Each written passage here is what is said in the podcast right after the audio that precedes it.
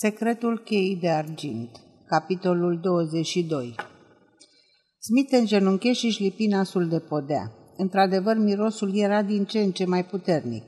Apăsă pe clanță, dar ușa era închisă pe dinăuntru. Bătu cu putere, fără niciun rezultat însă.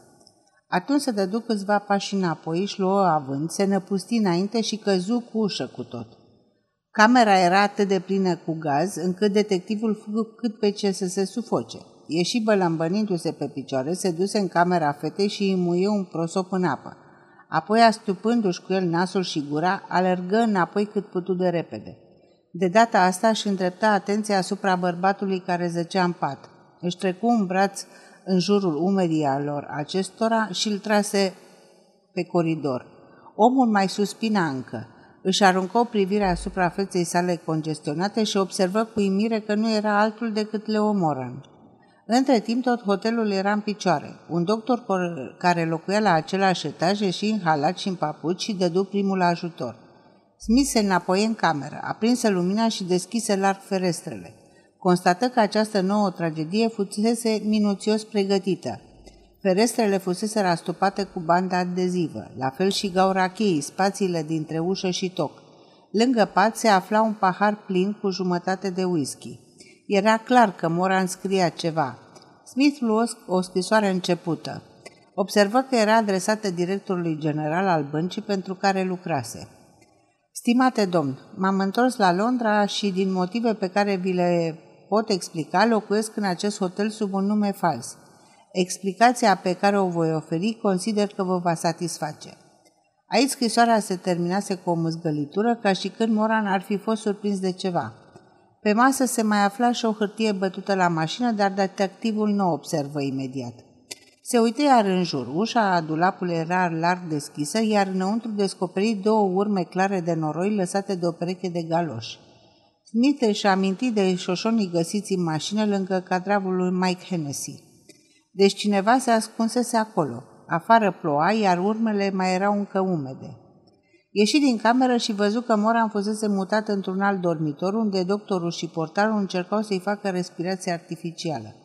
Întors la apartamentul bancherului, aruncă o privire asupra foii bătute la mașină lăsată pe deasupra celorlalte documente. N-apucă să citească până la jumătate când se albi brusc și simți nevoia să se așeze pe scaun. Ținmea în mână confesiunea unui criminal. El, eu, Leopold Moran, sunt gata să-mi iau adio de la viață și înainte de asta vreau să mărturisesc că am ucis trei oameni. Primul a fost Tickler. Descoperise nu știu cum escrocheriile mele de la bancă. Mă șantaja de luni de zile. Știa că dădeam petreceri sub numele de Washington Worth și m-a urmărit până la ascunzătoarea mea situată deasupra unui garaj unde obișnuiam să mă schimb. A intrat în cameră și mi-a cerut o mie de lire sterline. I-am dat o sută sub formă de obligațiuni bancare și apoi l-am convins să-l duc până în West End cu un taxi staționat lângă grajdul. Când a intrat în mașină, l-am împușcat. Am închis ușa și am mers până în strada Regent, unde am lăsat taxiul la marginea unui trotuar. A doua zi am avut o întrevedere cu Harvey Lyon. Era din ce în ce mai suspicios. De lapidase mari sume de bani din contul său, iar bătrânul începuse să bănuiască ceva – când l-am văzut în ziua aceea, mi-am dat seama că jocul se încheiase. Am încercat să-l mituiesc pe Bini, servitorul lui, să mă ajute să-l prostim pe bătrân, dar tipul era ori prea cinstit, ori prea prost, așa că nu acceptă propunerea mea. Bini este unul din cei mai corecți oameni pe care i-am întâlnit vreodată în viață. Părerea mea este că e un fraier, dar tot nu mai contează acum. Știam că Harvey Line obișnuia să-și petreacă după amiazele în parcul Regent, așa că mi-am ales un loc de unde să-l pot urmări. În după amiaza crimei, dându-mi seama că voi fi demascat, l-am împușcat de la fereastra apartamentului meu cu o armă la care montasem un amortizor. Am avut noroc, mai ales că în acel moment trecea pe stradă o mașină care făcea foarte mult zgomot. După aceea am trimis în Germania un om care să se dea drept Leo Moran, iar eu am rămas în Anglia. Mă temeam de Hennessy care începuse și el să mă șantajeze.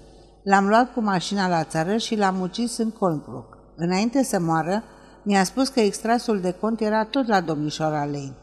În noaptea aceea am pătruns în casa ei, am răscolit peste tot, dar nici, fără niciun rezultat. Tot ce am declarat până acum este perfect adevărat. M-am săturat de viață, așa că mă despart de ea fără niciun regret. Era semnată Leo Moran. Smith o citi din nou cu atenție, după care se apucă să caute galoșii prin cameră. Nu era nici urmă de ei. O găsi pe Mary Lane în camera sa, îmbrăcată din cap până în picioare.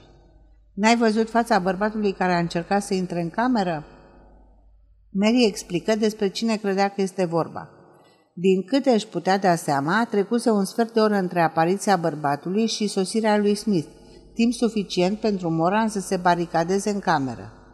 Detectivul era aproape lămurit când văzut ceva pe jos care strălucea. Se aplecă și constată că era ok, căzuse foarte aproape de fereastra deschisă. Se întoarse în camera lui Moran, dădu la o parte banda adezivă care acoperea gaura cheii și o încercă în broască. Se potrivea perfect. perfect. Acum, domnul Smith nu mai avea nicio îndoială. Moran nu-și revenise încă, deși doctorul spunea că se află în afară de orice pericol. Smith chemase doi doctori, îl lăsă pe bancher în seama acestora și plecă la Scotland Yard.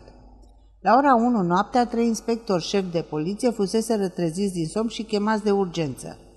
Smith le prezentă declarația presupusului ucigaș. E clar ca lumina zilei, spuse șeful său. De îndată ce își revine, făi dosarul și trimite-l în judecată. Smith nu zise deocamdată nimic, se uită din nou la foaia de hârtie. N-a fost dactilografiată în cameră, după cât se pare.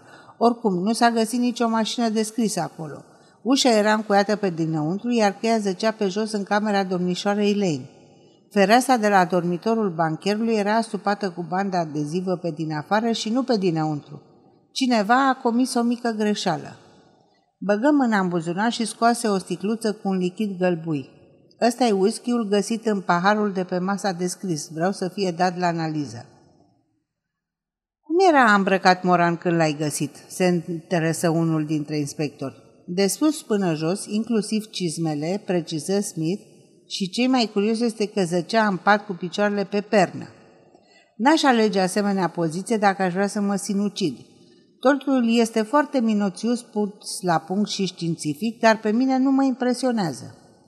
Inspectorul șef pufni pe nas. Păi da, pe tine, Smith, nu te impresionează niciodată nimic în afară de o bere bună. Tu ce bănuiești de fapt? Se gândi un moment după care spuse. Moran a lipsit toată seara. Portarul l-a văzut venind cu o oră înainte să fie descoperit. Comandase o sticlă de whisky cu sifon care îi fusese adusă în cameră.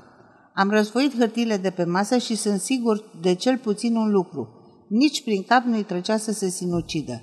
Se întorsese să mai cumpere acțiuni ca Sari Oils și intenționa să deschidă un birou la Londra pentru firma sa. Mi-am dat seama de intențiile sale dintr-o scrisoare adresată unui turc din Constantinopol. Mi-am permis să o deschid. Mâine avea de gând să se întâlnească cu directorul băncii la care lucrase. Toate astea nu prea seamănă a sinucidere. Deci, întrebă, întrebare într-un glas cei trei inspectori. După ce Smith se opri. Nu voia să se sinucidă. Asta este, continuă Cineva a pătruns în camera lui în timp ce era plecat. A fost foarte ușor pentru că erau două apartamente gole care dădeau un balcon.